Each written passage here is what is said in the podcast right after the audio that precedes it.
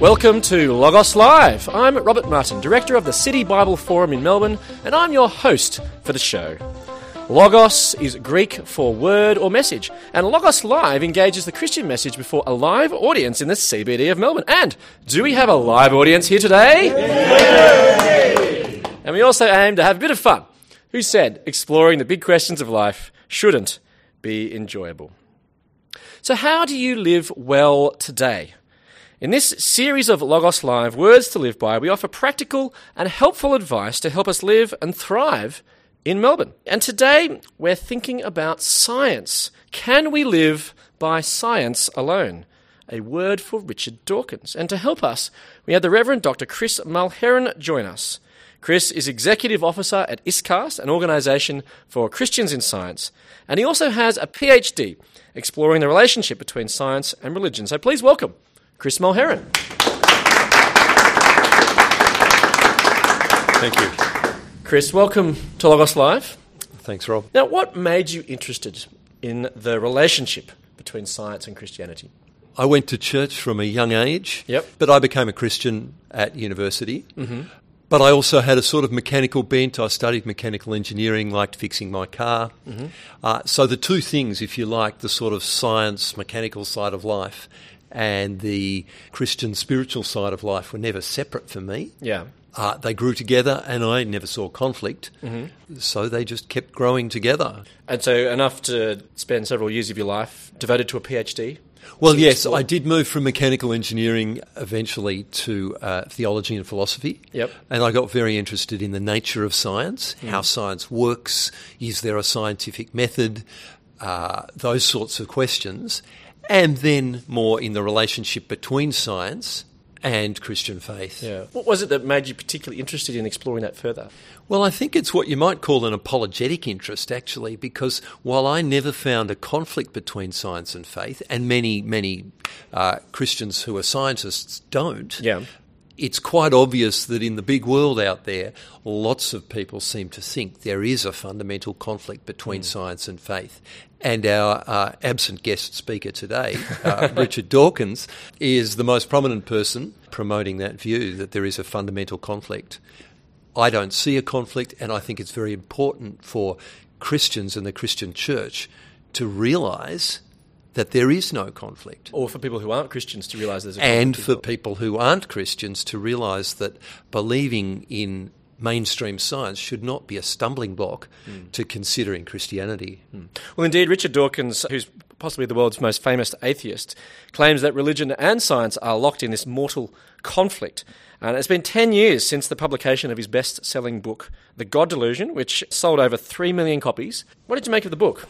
Well, I don't think The God Delusion is Richard Dawkins' best book. Right. In fact, I think it's a fairly poor book. Now, I'm speaking from memory because it's at least five years since I've actually opened it and read it. Okay.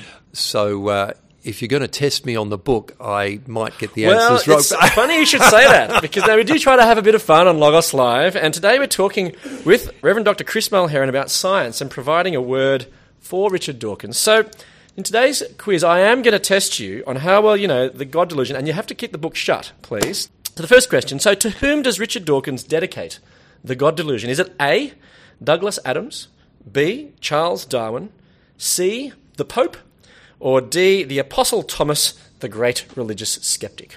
It would have to be one or two. I'd guess 42. Douglas Adams. Douglas Adams. The correct answer is 42. Douglas Adams. Yes, yes, you're well done. Okay, the second question. So you're, you're, you're going to pass. So you can relax. You can relax. This is is going to be the hardest part of this. I am relieved. Oh, good. good. Okay, which of these is not a quote from the God delusion? Is it A? Isn't it enough to see that a garden is beautiful without having to believe that there are fairies at the bottom of it too? Is it B? When it comes to facts and explanations of facts, science is the only game in town.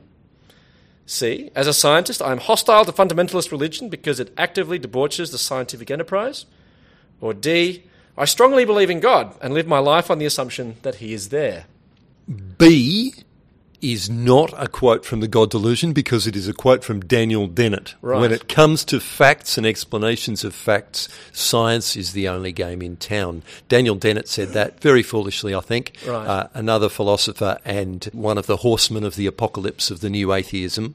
Okay. And I think he was badly wrong and he shoots himself in the foot when he says that. But Okay, anyway. well, we'll get to that in just a second. The answer is actually B. Congratulations. It was a quote of Daniel Dennett, who's another leading atheist. Answer D, which may have confused some, is actually shows the importance of putting a quote in context. Because Dawkins does say that he does believe in God and lives his life on the assumption that he's there when he's outlining a spectrum of possibilities uh, regarding the certainty of the existence of God. So I think it's like anything that's important to understand context. You see, I wasn't even listening carefully. Blake. By the time you got to Oh, D, right. I, I knew it I'm wasn't pretty sure- B, was so I didn't listen to Did D. anybody in the audience think it was D? Did anyone in the audience? Yeah, that's right. There's a lot of people in the audience was D. I'm sorry. Well, yeah, you need to read the book a bit more closely. So, congratulations, Chris. You did very well. You got two out of two. You got 100%. You are a God delusion expert. Please. Round of applause. So, as you've talked about, is science the only game in town when it comes to facts and explanation of facts? Well, of course it's not. I guess I want to say two things about that. One is the logical problem of making that statement. Yep. It's, it's the problem of, uh, it's also like the problem of relativism. If somebody wants to make a statement to claim that it's a fact that science is the only game in town, they have to realise that that is not a scientific statement. Therefore, they're making a claim that is not a scientific claim, and their claim is that only scientific claims need to be accepted. So, it's self So it's a self-refuting statement. Hmm. Yes. Uh, so you could say that only science is the only game in town, except for the statement that says that science is the only game in town. Well, you could say that, but then you're getting into some peculiar sort of exceptionalism. Right, yeah, logical contradictions. And coming from a philosopher like Daniel Dennett, that's a foolish thing to say. Yeah. But I guess he says it for the public impact. He didn't write that in one of his philosophical works. It was quoted in a newspaper article. Yeah. Uh, but more seriously, science is not the only game in town because science can't give us answers to what human beings mostly call the most important questions of life. Such the most important questions of life are about meaning and about purpose, not about mechanisms and particles. Science is brilliant at giving us answers about mechanisms and particles. Mm-hmm. Science is exciting. Science reveals the truth about the world we live in. Science is a wonderful thing. Mm. But it has its areas of expertise, and its areas of expertise do not tell us why we are here, whether love matters, whether I should cheat on my wife or not. It doesn't tell us about morality, purpose, meaning, those sorts of questions. Mm. And they are very important questions for most human beings. So there's some limits to science and what science can do. Yes. So, well, maybe before we go any further, maybe think about what exactly is science. We talk about Well, science. that's another good question because many people just assume we've been using the, the singular of the word science. Uh, there is no science. There are sciences, and to a greater or lesser extent, they have family resemblances. So you might, mostly, I guess, when we talk science, people think of uh, physics, chemistry, biology, and all of that sort of thing. Um, if you're a physicist, you might say, well, biology really just boils down to chemistry, and we all know chemistry just boils down to physics, so physics is really the only science there is. And a pure mathematician might raise an eyebrow and say, mm. So there are different sorts of sciences. Is history a science? Is economics a science? Is psychology a science? Uh, where does medicine, when it um, blurs into psychiatry, well, is that still a science like a person working on, on cancer cells? There is no one science. But then couldn't we uh, adopt what is known as the scientific method? So, in A Devil's Chaplain, Richard Dawkins explains to his daughter how he gained true knowledge of the world, and he basically describes the scientific method. So, he says scientists, the specialists in discovering what is true about the world and the universe, work like detectives. They make a guess called a hypothesis about what might be true. Then they say to themselves, if that were really true, we ought to see so and so. This is called a prediction. And then Dawkins then outlines how we go on to test predictions, and the result of this is evidence, and evidence is good reasons for believing in something. So, isn't the scientific method a good and reliable way of knowing what's true and right in the world? That sounds very nice and in some in some areas of science that works better than others. Mm-hmm. But there's a lot more that most people would think was true and right in the world that goes beyond that. Did Julius Caesar exist? Well, let's question it. Let's work out what hypothesis we can have that then leads to a prediction that we can test. Mm-hmm. There's no prediction that we can test for the existence of Julius Caesar. Does that mean that the question of Julius Caesar's existence is not either true or false? No, it just means it's a different. We we access the truth of the hmm. existence of Julius Caesar in a different sort of way to the way we access the truth of whether this is a certain sort of cell or not, and whether it's going to do this or that if we grow it in a test tube. But you could say, well, Julius Caesar is going to have writings or there's archaeological artifacts, etc., that shows that he he exists. Well, yes, but I'm, I guess I'm pointing to Richard Dawkins saying we develop a theory that has predictions that we can then test the predictions. How do you test the predictions about Julius Caesar? How do you test the predictions? Uh, how do you develop predictions about many of the things that we think are true and right? For example, let's go into a more extreme case morality. Is it true and right? I'm using the words true and right because I think that was Dawkins' words. Is it true and right that it's wrong to torture to death innocent three year old girls? Most of us would say, yes, it's true and right. Of course, it's wrong to torture to death innocent three year old girls. Good. Okay. Well, let's work out a hypothesis and a prediction that will prove that. Mm. That's just not the way you do morality. Mm. Yet, a lot of people would say it's true and wrong to torture to death innocent human mm. children. So, what other games are in town then when it comes to working out facts? Well, I'd like to turn the question around. I'd like to turn it around and question the whole nature of science because in the model of science that we've received, we have this idea of objectivity that virtually rules out the human judgment mm-hmm. involved in science.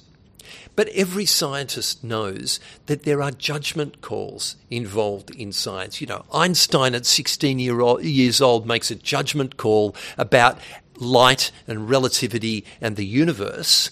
He is convinced that things are a certain way, and others are convinced they're not. And in the long run, he was proven right. Mm-hmm. His judgment call was proven right. Proven, I use in inverted commas. So science is a very human pursuit. Mm-hmm. Which doesn't mean that it's not on about the truth of the real world. But every single scientific judgment ever made in history has been made by a human being who effectively says, this is what I believe to be true. Well, this is what Richard Dawkins says in his quote when he says that they make a guess called a hypothesis. So this is your, what you're suggesting is a, a judgment call. Yes, and there are better and worse judgment calls. Yeah. At the moment, in these decades, we see a vigorous debate going on about climate change. Yeah. Because the experts on climate change in the world have made a judgment call that human beings are causing climate change. Now, their judgment call is based on their deep experience, their lots of research, their lots of conversations with each other and reading academic articles. They are the experts. And the expert judgment call on climate change is human beings are causing it. Other people, mostly who have no idea about climate change are saying, well, no, I don't think we're causing climate change. They've made their judgment call. Mm-hmm. But there are two different sorts of judgment calls at work there. One comes out of the expertise of those who are immersed in the field and ought to be paid attention to, although I can't prove that either. Mm. And one comes from a group of people who are mostly not climate scientists.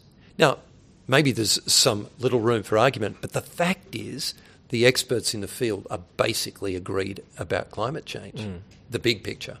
So basically, you're saying that scientific knowledge is based on fallible human judgments. Yes. And we don't like that because we've been brought up with this idea that science is totally objective mm. and leads to absolute truth and you can prove it. Mm. But if you go and ask any climate scientist in the world, prove to me that human beings are causing climate change, they'll say, well, that's not quite how it works.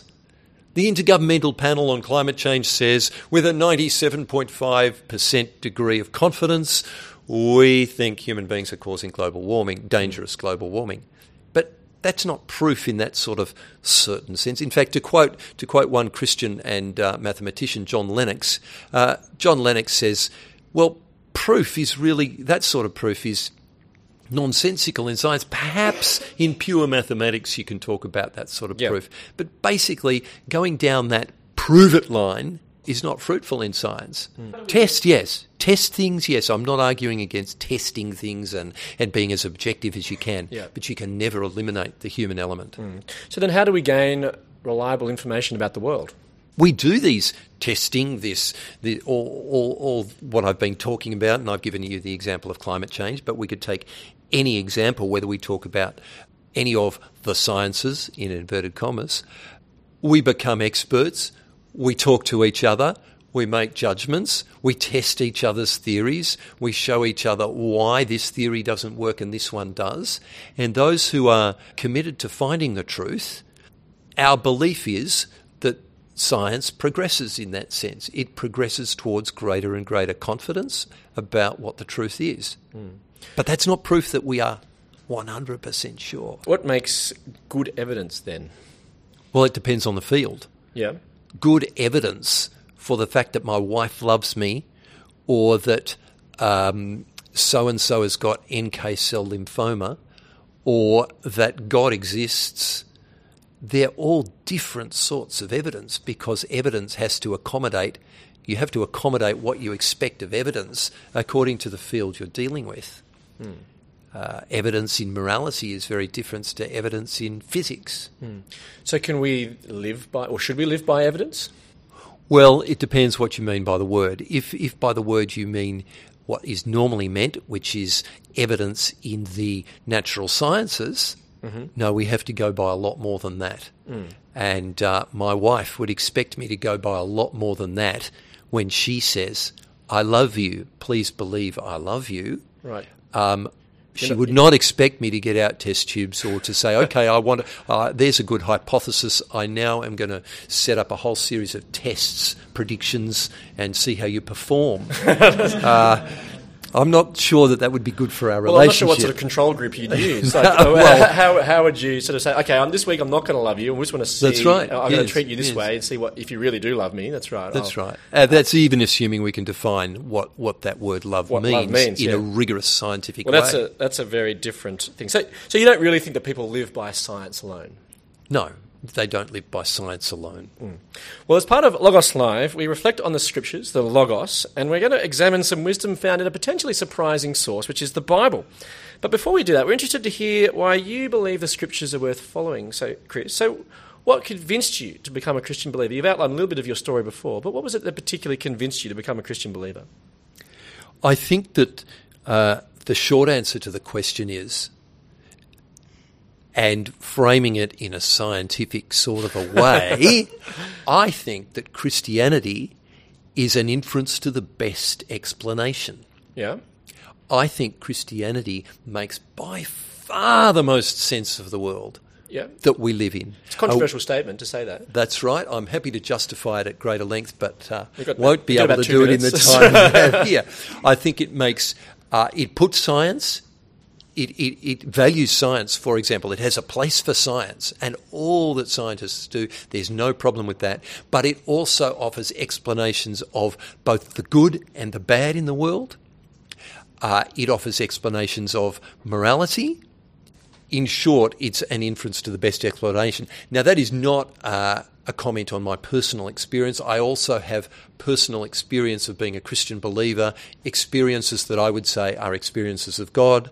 Uh, all of those things go into a big uh, sort of cumulative, if you want to put it again in scientific philosophical terms, it's a cumulative argument that convinces me that Christianity is the truth.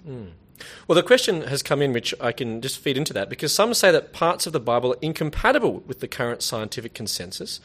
How would you respond in 20 seconds? Sorry, I 20 seconds is impossible, but, but Well- how would you respond? No, it's not impossible. I think it depends how you read them, and you ought to read parts of the Bible in terms of the original genre, the original type of literature that they are. If you read them as a scientific textbook, you will find conflict, but the Bible was never written as a scientific textbook, 19 seconds. Excellent. That's very good. That's what we want.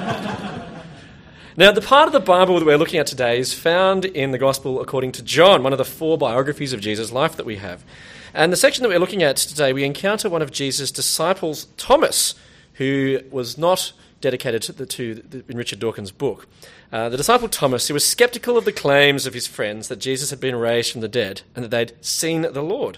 His skepticism is understandable, don't you think? I do. Some claims are extraordinary claims, and in a, you know there is that saying: extraordinary claims need extraordinary evidence. Mm-hmm. But I think that the Christian life is also like that. There are ups and downs. There are some times when you are utterly confident that God is at your side, and and there are other times when you cry out and you say, "Are you there, God? What's mm. going on?" That's not necessarily uh, a bad thing. Mm. In those moments when you're crying out, do you feel that God is still the inference to the best explanation? I don't feel it, no, but I still believe it. Mm-hmm. My feelings go up and down uh, with all sorts of things, but my deep conviction has never wavered that when you look at the big picture, God, the God and Father of our Lord Jesus Christ, the God of the Bible, makes the most sense. Mm. Well, Thomas then demands evidence that Jesus was raised when he says, Unless I see the nail marks in his hands and put my finger where the nails were and put my hand into his side, I will not believe. So, could you say that Thomas's demand for this type of evidence is somewhat scientific? I would say it's more existential, probably. Right. I think Thomas. What do you mean is, by existential? Like well, I think Thomas. It's a cry from the heart rather than a cry from the mind. Right. Um, Thomas has lost his his Lord. He's lost the one that he followed, and he's extraordinarily confused about what's going on. These mm. disciples had put their hope in Jesus, and he had let them down badly by being crucified on a cross outside of Jerusalem. Thomas is in shock and disbelief. So I think that while his expression is sort of can can be portrayed as a scientific, you know, I need to see the evidence. Mm. Actually, it's a cry from the heart. I think Hmm. And Jesus responds to the cry from the heart by saying a week later, here I am. Come and put your fingers in my side, and you'll see it's really me. Well, that's what but I'm not sure it's a it's a demand for uh, evidence. It's a model of the scientific method. okay, right. Well, in verse 27, Jesus does appear and says to Thomas, "Put your fingers here. See my hands. Reach out your hand and put it in my side. Stop doubting and believe." So, was what Jesus presented good evidence to believe? I think Jesus presented himself. Mm-hmm. And knowing Thomas well, he knew the word that Thomas needed, which was, Get a grip, Thomas, it's really me. Let's move on. Yep. And it's interesting that he says, Stop doubting and believe. I think there are two sorts of doubt. There's the sort of honest wrestling doubt that seeks the truth, mm.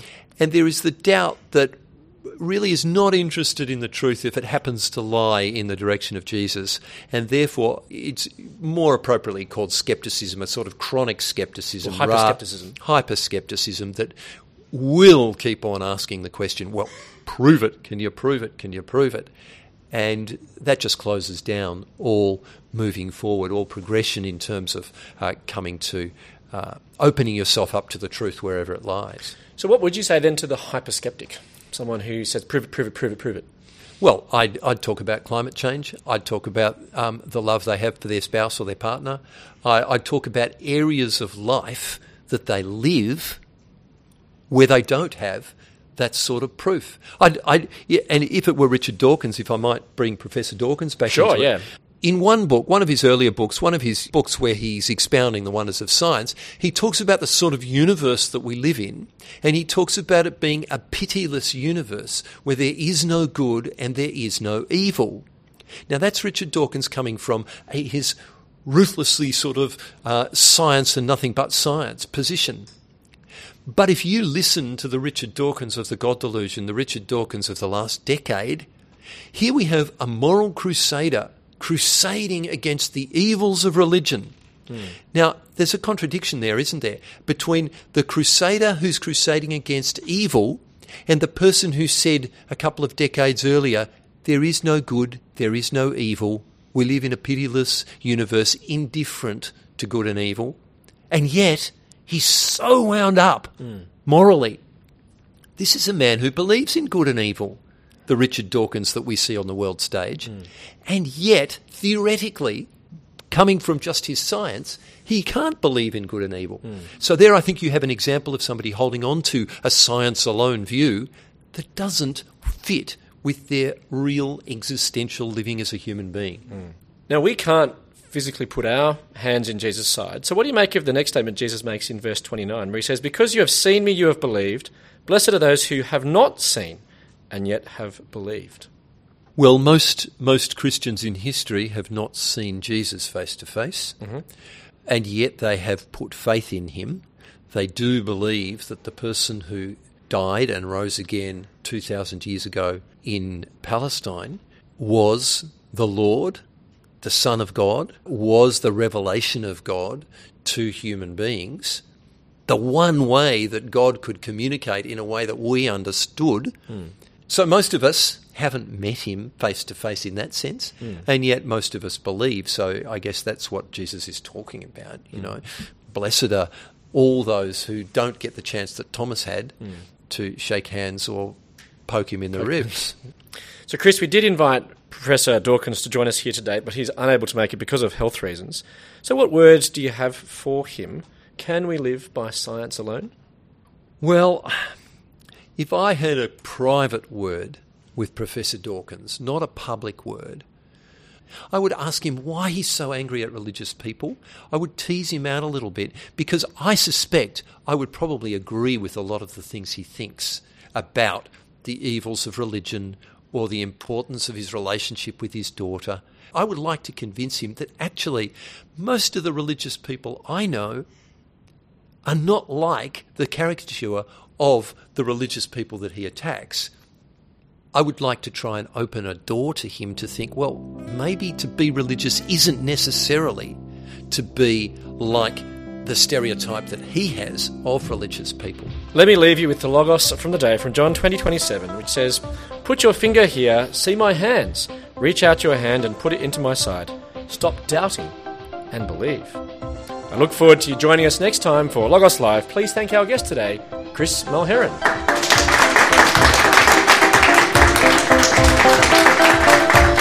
Thank you.